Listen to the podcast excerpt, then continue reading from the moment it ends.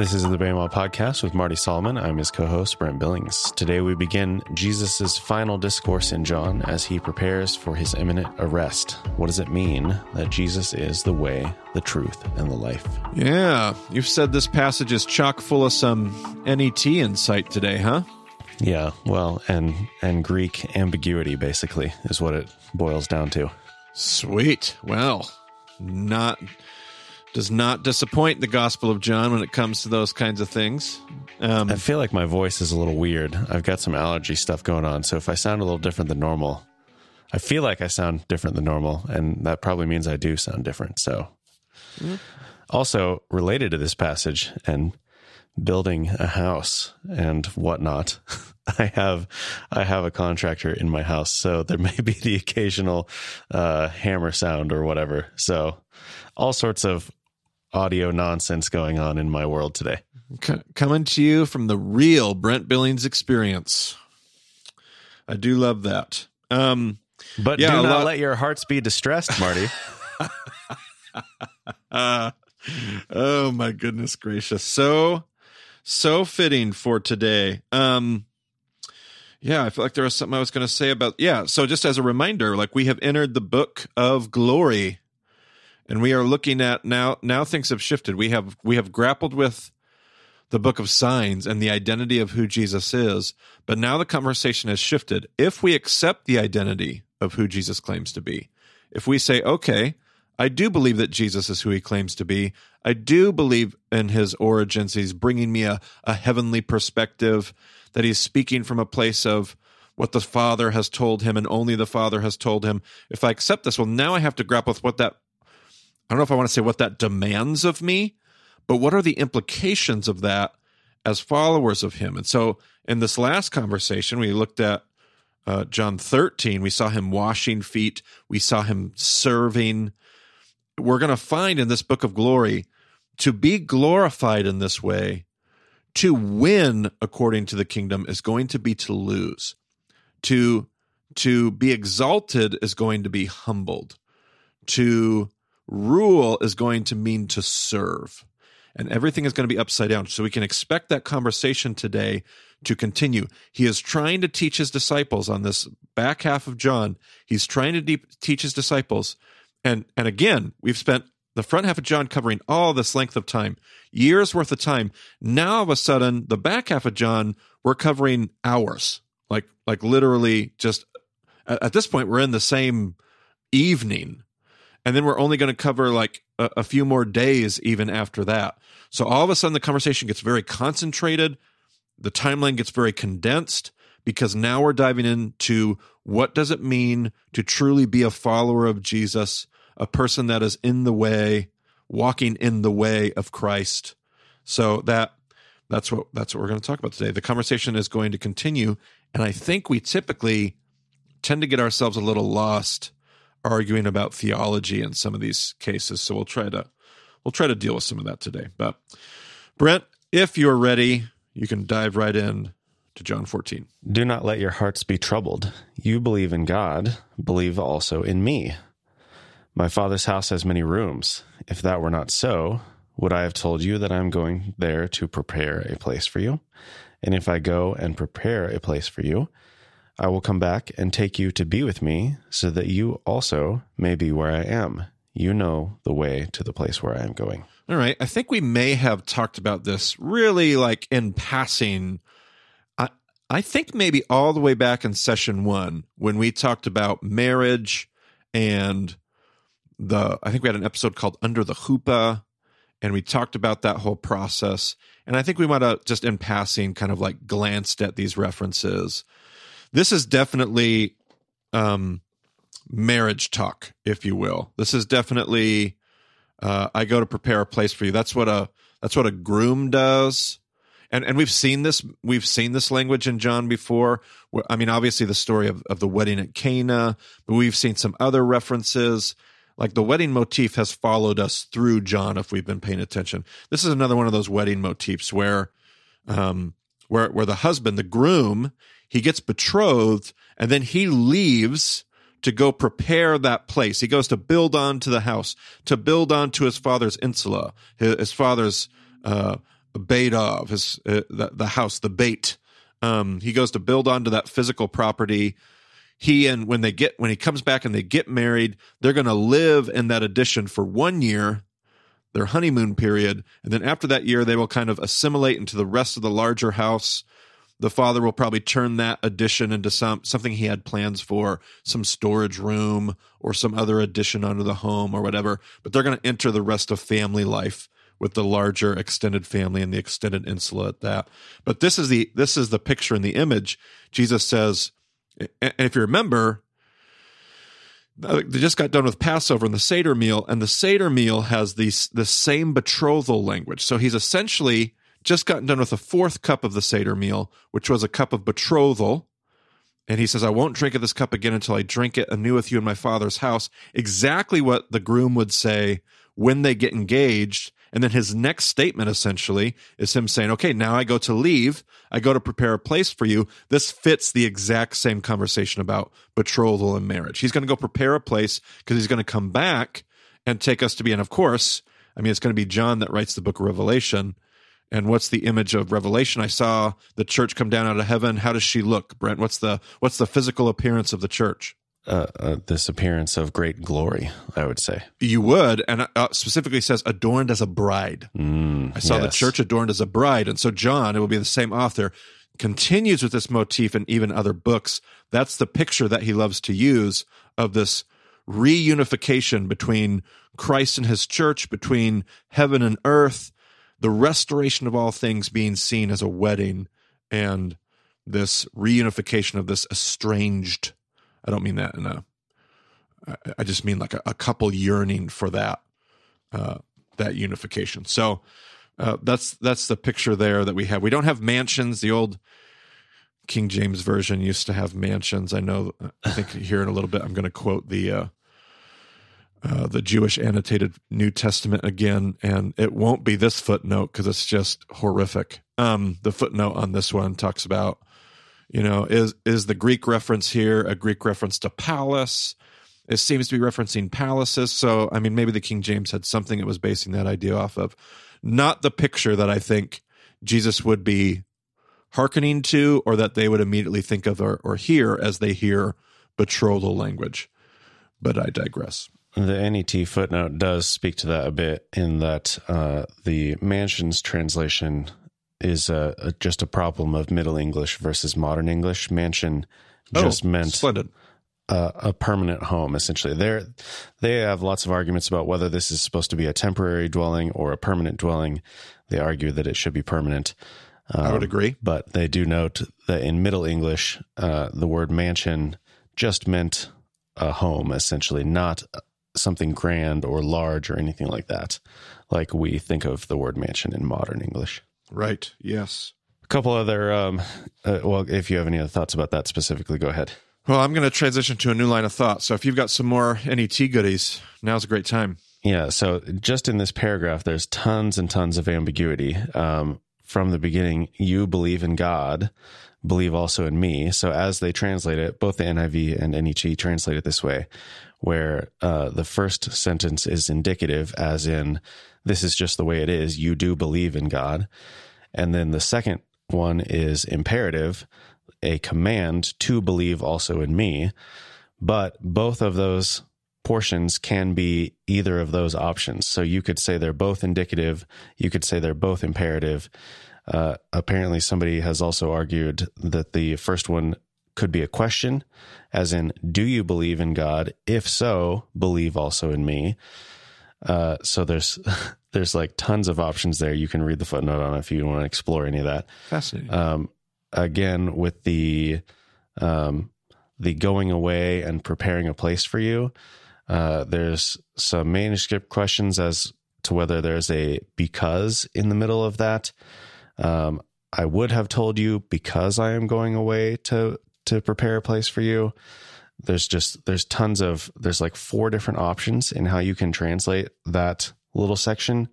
So I don't want to like lay all these out because I don't necessarily have anything particular to point out, but there are lots of different options in the Greek, the way it is constructed. So if you're interested in how that all works, check out the footnotes and you'll be able to spend hours with your mind spinning on the possibilities, I think. I love that. Splendid. Yeah, and I got some footnotes out of my Jewish Annotated New Testament. Not the ones I didn't like, but maybe some that I like. Just remember that this isn't like a full-blown endorsement for everything you're going to read in the footnotes. But of course not. We don't have a full-blown endorsement of just about anything. That's right. But verse 6, give me verse 6 again in the NIV there, Brent. Well, we haven't gotten there yet. What? We only got through verse 4. Oh, yeah. You know the way to the place where I am going. That's the verse I wanted. Is that what it says in the New NIV? Yeah. Read me verse 4 in the New NIV. You know the way to the place where I am going. All right. So the footnote here, there's going to be a big part of this discussion is talking about the way. And even in the previous passage, the way, where are you going? Peter asked him. Not so much in reference to the way, but this whole conversation of I'm going away. And Peter's like, where are you going? Now he says, this is the way. And by the way, let's just get the awesome moment where we can just stop and appreciate the phrase, this is the way.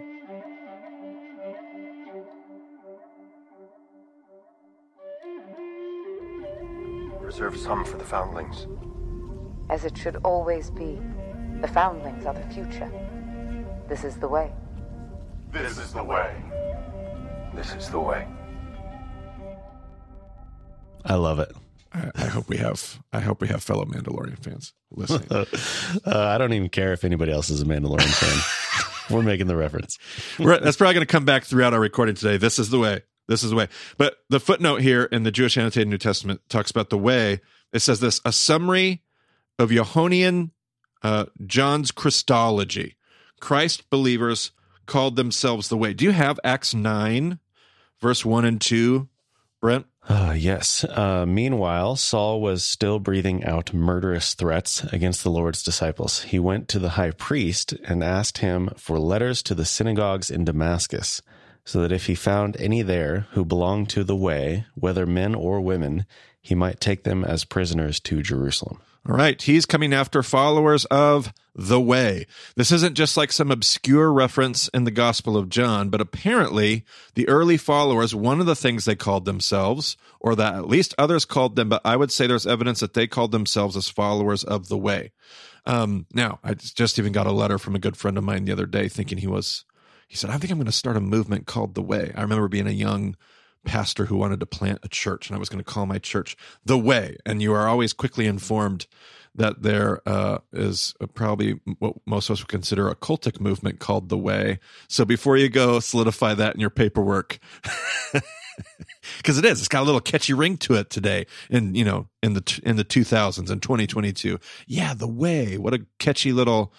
Unfortunately, that has some baggage in our modern era. So, nevertheless. There's also some in the books of Enoch. Sure. There's references to the way. Yes. Or two different ways, a true way and a false way, and the way is the true way. Yep. Which would be similar to say the derech or the path or the way. Absolutely. Sometimes I like to translate derech as way or path or road or any of those kind of things. But absolutely. So these early believers, they got a hold of this thing that John's talking about. John is talking about the way. And by the time we're done here, I want to talk more about this concept of this is the way. And I even love how the Mandalorian concept actually is going to help us frame this, because I think it's the right way to understand how to understand this line of thought and this thinking.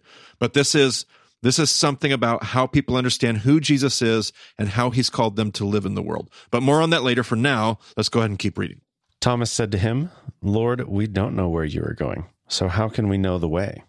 Jesus answered, I am the way and the truth and the life. No one comes to the Father except through me. If you really know me, you will know my Father as well. From now on, you do know him and have seen him. Okay, so there's that phrase. I remember in session 3, when we chatted about this, one of the cases that I make, and I still believe and I stand by, is that John's I am statements are connected to statements that Jews would have made about Torah, that Jews called Torah the bread of life, that Jews called Torah the Good Shepherd, that there are references to Torah being the light of the world. Like, these are all common ways to talk about Torah. There were also claims made by pagan deities, and we talked about that in the Session 3 episode on John. A lot of people called in and said, give me the source for that. And it's not like one source. I haven't necessarily found a book. There may be one buried on my bibliography that I get to that does actually catalog those references. I haven't run across that yet. Most of these references are going to come from things, everything from the Mishnah, the Talmud, the Agadah, just different ways that the stories and the teachings and the Midrash there references what Torah is. So it's going to be a scattered, it might not be a perfect word-for-word match. So I can't source that. And if that disturbs people and they don't want to cling to that idea, then by all means, please don't. As I find them, I'm going to try to catalog them so I have better referencing for that. That's what was taught to me. I'm all in on that. I've seen some of those references. I'm confident that Midrash references the Torah and those terms. I think that's what John is doing. You don't have to agree with that. That is completely okay. Totally disregard that if you need to. Because one of the things that I said here is when Jesus says, I am the way, the truth, and the life, it's one of those instances where Jesus is saying, I am Torah. You know that Torah is the way. I mean, you ask where the Jeremiah 6:16, you know, ask for the ancient past. Ask where the good way is, the good way. Well, the good way is, what is Jeremiah talking about? Well, the ancient paths, they would say, is Torah. And so Torah is the way. Torah is truth, obviously. Torah is truth. Torah is life. Leviticus, we'll talk about living. The one who does these things will live by them. Torah is way and truth and life. I think one of the things that Jesus is saying is that I am Torah. You don't have to buy that. What we love to do with this passage, especially in evangelical circles, is we love to take this passage and say, see, Christianity is the only way to heaven. No matter what you believe about my claims, that is not what this verse says. This verse might say, and I'm hesitant about this, this verse might say that you don't show up before God. You don't get to God except through Jesus and the power of Jesus and the power of Christ. Okay. I'm not sure that's what he's saying. I think what Jesus is getting at is you can't encounter God any more clearly. There is no other way to encounter God personally on the same level that you can encounter God on. You can't encounter God more clearly than you can through me. You want to see God? Look at me. I am God standing in front of you. I think that's what Jesus is saying. It's far more of a Christological claim than an exclusivity of Christian practice claim. He's not making any statement about the practice of Christianity. He is making a statement about the person of Jesus. And how much he's saying about Jesus, we can debate that. Nevertheless, I just love to point that out because we love to quote that passage and be like, see, if you want to get to heaven, which again, we're just so obsessed with salvation and heaven and going to heaven when we die and getting saved and being on the right team and making sure that there's another team that's the wrong team and making sure that that team's going to hell. Like, we're so obsessed with that conversation that we just project that onto everything. That's not what's going on here in John 14. That's not what he's talking about with his disciples. It's not even good exegesis. That's not what's taking place here. Jesus may be saying, you don't encounter God without me. Okay. Jesus might be saying, you don't encounter God any more clearly or perfectly. There is no other access to God more clear, more perfect, more exact than me. That's my personal take, and that's filtered through what I also believe he's saying, I am Torah. You're not going to find a better version of Torah than the one standing in front of you wrapped in flesh. So that's that concept. And again, what I think when we get all distracted by the whole exclusivity claim, when we hear this verse and we immediately start arguing for or against whether or not there are other ways to get to God, other ways to be saved, other religions or other paths, when we have that conversation, we completely miss, 100% miss the point that Jesus is making, which is, there is a way that I am inviting you into, and that way is a way of death. Let me read the footnote here. Again, another footnote I liked from the Annotated New Testament, Jewish Annotated New Testament from Oxford. It says this, knowledge of the way, the truth, and the life. Knowledge of truth is more like a personal relationship instead of an intellectual experience. No one except through me. The basis for exclusive... let's see here. Sorry, I read the wrong footnote. Jesus is not a visual experience, but one of personal knowledge. Therefore, to know Jesus and to understand his life is to understand and know the life of God. I've got one more footnote that's coming up, but I'm going to let us work through the passage before I get there.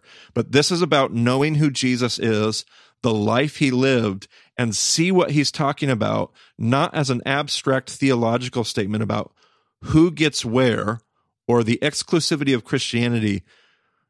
We're missing the invitation to live a life that looks like Jesus and what he's trying to say to his disciples in this moment. I'm probably getting slightly ahead of myself, and I don't know if you have any juicy NET stuff, but we can either keep reading or you can give us more things to think about, Brent. Well, back in that footnote, discussing the permanence of the dwelling places, at the end of the footnote, it says, it is also important to note, however, the emphasis in the fourth gospel itself on the present reality of eternal life and the possibility of worshiping the Father in spirit and in truth in the present age. There is a sense in which it is possible to say that the future reality is present now. See J. McCaffrey, The House with Many Rooms. So they're just taking it for granted that what Jesus is talking about is a present reality of eternal life, not this getting somewhere else situation, but bringing that situation here. Amen and amen. I mean, I'm going to stand right with him in that. I love it. I love it. Because then we're hearing the invitation. That conversation makes sense. We always forget to make sure the conversation we're reading about makes sense in its original context. We just pull it into our context 2,000 years later and try to make it make sense there. But that's not the kind of hermeneutic that we've always studied and tried to adhere to in the BEMA study. So yeah, and both the NIV and the NET translate it this way. As far as verse 7, if you really know me, you will know my Father as well. But they both present, and when the NIV gives you a footnote, you know there's debate. Sure. The NET footnotes everything. The NIV footnotes the stuff where it's like, well, we're leaning this way, but there is debate. And the difference is, if you really know me, you will know my Father, or if you really knew me, you would have known my Father. So there's that question of, is the knowing of the Father coming later in the future, or if you had known me, you would have already known him, kind of thing. And both of them end up leaning the same direction, but the NET will break down all the different manuscripts that point one direction or the other and kind of break that down more if you're interested in that debate. Yeah, and by the time we set this in its context, I think any one of those readings is going to work, because actually we're going to have some context to give that some girth, I think, and that's going to build out a little bit. And no matter which way we want to phrase that, we're going to be like, oh, either way, Jesus is saying, you have an opportunity to know the Father. Either you have an opportunity in front of you to know the Father, or if you know the Father, this makes sense to you. Either way, I think either one of those is going to be an illuminating lesson for us to grapple with and learn from. So I like that. It's good debate. Yeah, and that is the danger of diving too deep on too small of a portion without looking at the greater context. Is sure, when you do look at the greater context, does it really matter which way you go on that one phrase? Maybe not. So, right. Yeah, absolutely. Okay. Ready to move on? Sure. Just give me one verse. I only need one. Philip said, Lord, show us the Father, and that will be enough for us. All right. So here's the last reference to Philip. Now, the other Gospels have mentioned Philip only in the list of disciples. So all the stories that we have outside of the book of Acts, outside of Acts, and Matthew, Mark, Luke, and John, the only stories we have of Philip are in which Gospel, Brent? Just John. Just John. Does Matthew tell any stories about Philip? Nope. How about Mark? Nope. Luke tell any stories about Philip? Nothing. All the stories we have with Philip all show up in John. Without John's gospel, we would have no stories, no backstory, no color to Philip's life. And yet Philip is one of those characters that John spends time, you know, telling his story. And the question is why? And I think context tells us why. Where did we say all the way back in session 3 that John wrote his gospel to and from? Which region? Asia Minor region. Right. Yes, absolutely. John was known, some will call him the pastor to Asia. So John ends up in Ephesus, sets up shop there traditionally, and according to church history, he ends up in Ephesus and becomes kind of that central presence to the church in Asia and maybe even Asia Minor, but the pastor to Asia. Well, one of the people that we also know is in the region to Asia, and we talked about Philip back in, I think that was session 3. We talked about there was an episode on nonviolence. It definitely made some people frustrated and upset for lots of different reasons on both ends of the spectrum.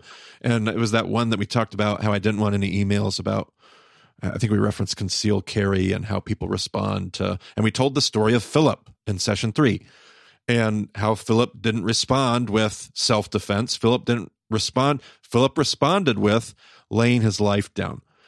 And I think the reason that John tells the story of Philip is because Philip, where did that story take place, Brent? You were with me. What city do we study Philip? What city did he die in? Oh, Laodicea. Is that right? Not quite. Not quite. Close, though.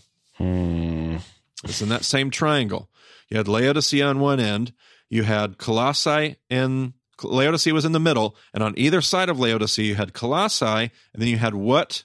City with the hot water springs. Oh, goodness.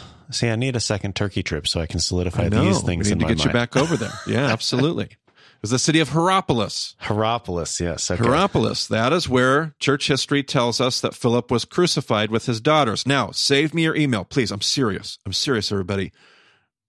We're now 200-some-odd episodes in.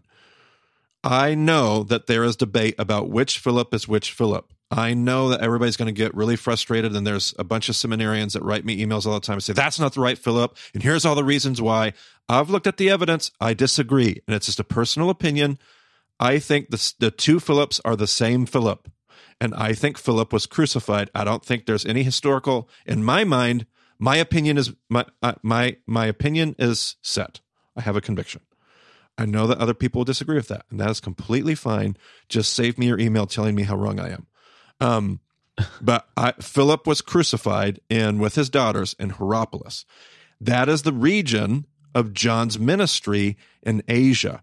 And what I love about this is John takes all this time to tell the story of one of the apostles that all of his readers know. They know him. He traveled to Hierapolis and Laodicea and Colossae. I'm sure that Philip went to Ephesus. Philip is one of the apostles that everybody that reads John's gospel, they know him. Unlike the audience of, say, Matthew or Mark or maybe even Luke, John's audience especially knows they knew Philip personally. And so he tells his story, and this ends up being his last reference. And I love that because one of the first times, like we met Philip when Jesus called him, and he went and he got Nathanael right in chapter 1. But one of the first stories we ran into was the story of the feeding of the 5,000. And do you remember what John did that was so unique with the feeding of the 5,000, Brent? It's okay if you don't, but I'm going to see if you do. If Philip asks a question that was inserted in the middle of it, the whole process was shortcutted in the other Gospels. Almost. You're right on top of it. So in the other Gospels, the disciples come to Jesus and say the people are without food. But in John's Gospel, Jesus tells the disciples that the people are without food, and John says he does this to test Philip. So all the other Gospels, it says the disciples bring up the issue and ask Jesus to do something. But in John's Gospel, Jesus brings up the issue, asks the disciples to do him. It tells us as readers that Jesus is testing Philip, and Philip's response is, how in the world are we going to do that, Jesus? So Philip has kind of like his nudnik response. Nudnik is a Hebrew word for like fool or airhead in the Hebrew. He has his like dumb response, like his foolhardy moment. And then throughout the gospel, we see Philip go on this journey. And Ray taught me, and I love this, he thinks this is Philip's kind of shining moment. I don't think we typically look at it this way, but he says he sees Philip growing here. Earlier in the gospel, Philip said, how in the world are we going to feed 5,000 people, Jesus? That's ridiculous. Now, Jesus has just said, I am the Father and one. If you know me, you know the Father, all that stuff. And Philip now says, what was his response? Give me that verse one more time, Brent. Philip said, Lord, show us the Father, and that will be enough for us. Philip just told Jesus, I think you want us to see God. Okay, Jesus, I'm ready. Show us God. Now, just think about how ludicrous that is, but that's the kind of faith that Philip now has. I learned a lesson that day about the feeding of 5,000. I have no idea what Jesus is going to be able to do. If you're telling me that I'm going to see God, then Jesus, show me God. I'm ready. Like I love that picture of the redemption of the Philip narrative here. This is going to be kind of his last appearance in the drama of John. And Philip's last appearance is him saying, I'm ready, Jesus. Show me God. And of course, Jesus is going to go on and be like, no, Philip, that's not what I'm talking about. But Philip is still, well, hold on. Let me hold that thought. Go ahead. We're going to have to link that episode, Brent. We're going to have to figure out which episode that was and link that in the show notes, even though it definitely irritated people and made them upset. So I'm afraid to link it a second time, but nevertheless. Which episode? The Feeding the 5,000? No, the episode where we talked about Philip. It's in the Gospel. It's in Session 3. It's somewhere we chatted about Philip when we talked about nonviolence. And Jesus' disciples didn't have a concealed carry permit, and we did that whole thing, and I begged people not to send me emails. It was one of those episodes. Okay. And usually the subject line comes in on the email. The subject line will say, I know you said not to email you about this episode. Almost everybody has that in their subject line, which I'm like, thank you. Okay, we'll find it. Okay. I don't know how. Maybe you can use your transcripts and do a little search or something. And now that I think about it, I'm wondering if it's actually Session 4 in the very beginning. Was it when we discussed the stoning of Stephen? I'm starting to think it's at the beginning of Session 4, Brent, when we talked about the stoning of Stephen in Acts and how Stephen didn't start slinging stones back. I have this vague memory of that being the context. Stephen stood and let himself be stoned rather than, he faced his death as a martyr, and then we ended up linking that up to Philip's martyrdom. And I do also know I made some people upset because of the way I referenced rape and sexual abuse. I didn't give people a warning, and that was somewhat triggering. And they didn't like how I kind of leveraged that story. I think that's really valid. I even contemplated making an addendum video of that. So I'll say that up front now. Don't go back and listen to that episode if that was something that concerned you and bothered you. I didn't intend to do that as I told that story. I find the story of Philip unbelievably just a moving example of what faithfulness looks like, and his commitment to exactly what we're going to talk about today. And that's why I want to link that episode. I think it's a great reminder of what we're going to talk about here by the time we're done. But I digress. If I did that poorly, please don't go back and re-listen to that. Is that enough? Do we give that enough commentary, Brent? I think so. Yeah. Okay, one way or the other, we'll find it. And so whatever. We already have in the show notes episode 22, Under the Hoopah. So it's not that. Yep. It's not we have episode 87 on John. Yep. And by the way, that episode has a link for a map showing you when we say Asia and Asia Minor. Yeah, sure. What does that actually mean? Yep. So we have a map that shows that. So there will be another episode after that, and that's the one if you really want to go back. Yes. Yeah, that'd be great. Okay, reading on in John 14 then? Yes, John 14. Let's finish up our passage for today, and I'm going to try to wrap this up with some thoughts, and I'm sure you have some NET goodies. Not as many on the back end. Most of the NET goodies were front loaded, but wonderful. Yeah. Jesus answered, "Don't you know me, Philip, even after I have been among you such a long time? Anyone who has seen me has seen the Father. How can you say, 'Show us the Father'? Don't you believe that I am in the Father and that the Father is in me? The words I say to you, I do not speak on my own authority. Rather, it is the Father living in me who is doing his work. Believe me when I say that I am in the Father and the Father is in me, or at least believe on the evidence of the works themselves. Very truly, I tell you, whoever believes in me will do the works I have been doing, and they will do even greater things than these, because I am going to the Father. And I will do whatever you ask in my name, so that the Father may be glorified in the Son. You may ask me for anything in my name, and I will do it. Okay, let's take this in chunks here to close out this episode. Number one, let's talk footnotes. Do you have anything in that paragraph about any good footnotes there you want to bring up? Well, they do talk about, what are the greater works? And they say, as far as miracles, miraculous works, there's not really anything that we see the apostles doing that is better than something that Jesus did. So what they believe Jesus is referring to is just the number of people and the area of influence and whatever, because, basically straight out of the gate, Peter gets 3,000 people, and we have talked about that number and what that number means, but either way, a very great multitude right from the start, and, so much more going forward as we see them. We read in Acts 9, we see, there's multiple synagogues, plural synagogues in Damascus, which apparently, according to the NET footnotes, according to the Mishnah, you have to have at least 10 men in a place to establish a synagogue. So there's quite a community in all these places. And so that's great. And I don't think that's wrong. I think there's a lot of truth to what it's pointing out and what it's seeing there in the reference to works. I think we've talked before in past episodes about part of the way, in the Jewish perspective, part of the way that you validate a rabbi, that you judge a rabbi's success, or that's probably a bad term to use, but how do you know the fruit of a rabbi's ministry? It's not in the beauty of his teachings or what he was able to accomplish.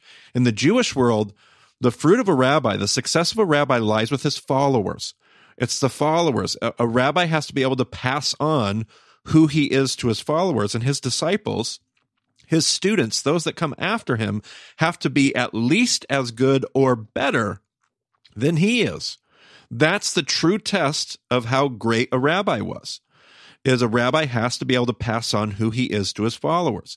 So when Jesus says, "You will do greater things than mine," Of course, because if Jesus is who we believe he is, then he has to be able to pass on what he's done, and even more so. Now, that's going to come through the help of, we're going to talk next week about the next episode about the counselor, the Holy Spirit. It's going to be the power of the Holy Spirit through which we're able to do those things.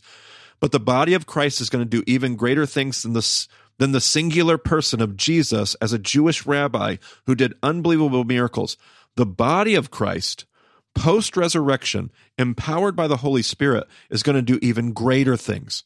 And yes, I think a part of that is the quantitative measurement of the impact of Christ's work through the body of Christ, quantitatively. I also am going to argue that we together, as a unified, albeit imperfect, sinful and imperfect, but unified, diverse body of Christ, is able to do qualitatively better things as his Spirit works through us. I think that's also what Jesus is saying. I wouldn't argue that for a moment, but I also believe that my footnote here is actually better than yours, Brent. Ooh, very good. So here's my footnote. It says, works means not just signs, but Jesus' willingness to offer his life. Later, when it says asking things in my name, this footnote says, would be in accordance with the character of Jesus, the true character of Jesus. So the works here, not just being the things that he accomplished in his ministry, but works being the kind of life that he lives, namely, in the footnote, his willingness to lay down his life. And that fits exactly the context that I would bring up here, and the conversation that I want to, circle on to close off our conversation. So we titled this episode, Brent, "This is the Way." And we've already given a nod to the Mandalorian. Tell me what that phrase means, because I know how much you love the Mandalorian and the whole conversation there. What does this phrase mean? This is the way. Why do they use this phrase? This is the way. What's being articulated there? They have a particular code of how they're going to carry out their life. And even when it is, they say it in the sense that, this is the way we do it. And so this is how I'm going to do it, even though I don't necessarily feel like it. But even in just like they just are always saying that as a reminder, like, remember, like, whether you want to do it or not, we're doing this because this is the way we do it, not because of whatever else, whatever outside factors. Absolutely. And that's why I chose this title anyway. I didn't want to make this light or be funny. That wasn't really, but actually when I thought about it, I'm like, that's the perfect way to frame what's going on here. Jesus is trying to tell his disciples, this is the book of glory. This is the way that glory, like, this is how people are brought to glory, to use Book of Hebrews language. This is how God brings people to glory. This is the way of glory. This is the book of hours. This is the way. This is the way of the cross. This is the way of Jesus. This is the way. They call themselves followers of the way. This is the way. It's not always how we want to live or die. It's not always, but this is what Jesus taught us. He taught us how to wash feet. He taught us how to lay down our life. He taught us. And so this whole conversation, but we don't know the way that we're going, where you're going. We don't know the way. And Jesus is like, you know the way. And they're like, no, we don't know the way. And Jesus says, I'm the way. And again, this is why it gets so frustrating if we focus on, well, Jesus is the way, the truth, and the life, and nobody comes to the Father except, and we miss Jesus saying, guys, I am going to show you the way. And the way is the cross. The way is the laying down of my life. And you haven't seen it in its fullness yet. We've been teaching it. We've been talking about it, but you haven't seen it in its fullness yet. But I go to prepare a place for you. I am going to show you the way. I am going to show you. And what I love about that is, what does Philip, we just talked about Philip's glorious, his hour of glory. What will Philip end up doing? What do the readers of John's gospel know about how Philip laid? They know. John doesn't have to write about it. They know how Philip dies. They know that Philip gets it. He didn't get it that day. He's like, okay, show me God and all. I'm ready. Show us the Father, Jesus. And Jesus says to Philip, no, Philip, that's not what I'm talking about. But you're going to have to follow me. And they know Philip did. Philip did follow Jesus. Philip did learn the way. And I just freaking love that. And that's what this whole book of glory is trying to impress upon us. Jesus is trying to tell his disciples, listen, if you want to be a part of the kingdom, it's upside down. If you really want to be a part of victorious triumph, you better be ready for death and martyrdom. You want to be a part of what God's doing in the world, you better be ready to lose everything. You want to be first, you better be ready to be last. Because this is what glory, my kind of glory, looks like. You want to be awesome? Better learn how to wash feet. This is the way. This is the way. You want to be a part of the kingdom? This is the way. And I think we often miss that in light of all the other theological arguments we have about John 14. But I don't know, Brent, what do you think? Yeah, I think Philip's story is amazing. Yeah. Oh, it's good. I was also just reflecting on verse 14 a little bit. You may ask me for anything in my name, and I will do it. Thinking about how much that verse has been misused and abused. Yes, and it has to be seen in its context, right? Right. You have to see it in the context of you got to lay down your life. You got to be willing to die. And if you do this, if you walk in my way, if you're going to lay down your life, if you're going to follow me to the cross, if that's what you're up to, God will give you. If that's the name, and I love the footnote that I read about, in his name means in the spirit of Jesus's true character. If that's what you're doing in the world, God's got you. God's got you. And it doesn't mean that he'll save you, because almost all of these disciples are going to die horrific deaths. Almost all of them that are listening to Jesus that night are going to give their lives in very similar ways to the way that Christ gave his. So it's not that they get rescued. They may actually end up giving their life, but God will do, if they're trying to move the kingdom forward in the way that Jesus, in the way, if this is the way and that's the way that they're living, well, God will do whatever they ask. If that's what they're truly seeking, God will honor that. I love that. It's a great point. And this whole conversation is about belief in Jesus, in the Father. And if you really believe it, you're going to have to lay down your life. And they did. Absolutely. And they did. And I don't know if we grapple with that enough. Would we? Like, that's what I often, think about when I'm in Hierapolis.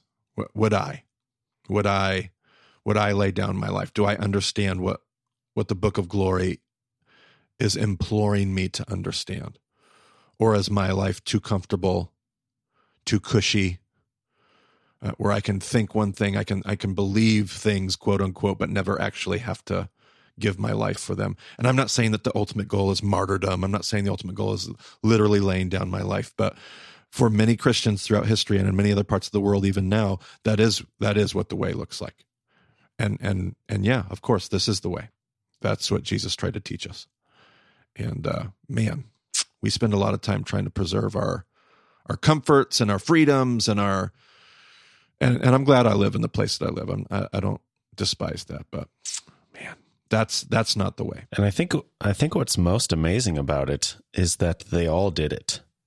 Like, I wouldn't have been surprised, sure, to have such a claim, and then some of them die for it. Sure, but absolutely. The fact that all of them did, yeah, yep, it's crazy. Like, yep, that is a serious amount of belief. Yeah, that's such a strong. What's the word I'm looking for? Such a strong testimony for what Jesus was doing. Absolutely. They didn't get it that night. Not the night we're reading about here in John. They didn't get it then, but they got it later. They got it. Yeah. And they understood the way by the time they were done. And next episode, we'll talk about how they came to understand, I think. Ooh, we'll definitely learn about what they had to help them. That's for sure. Okay. Well, that does it for this episode. If you want to get a hold of Marty, you can, I don't even know, can by the time this episode comes out, will Twitter even exist? I don't know. I may have to redo this whole thing.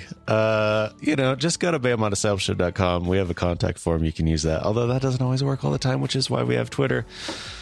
Find us. But even Twitter, like, filters out DMs sometimes, and I have to find them buried. Hey. If you want to get a hold of us, you got to do the work. Apparently. That's right. This is the way. Okay. Well, thanks for joining us on the BEMA Podcast. We'll talk to you again soon.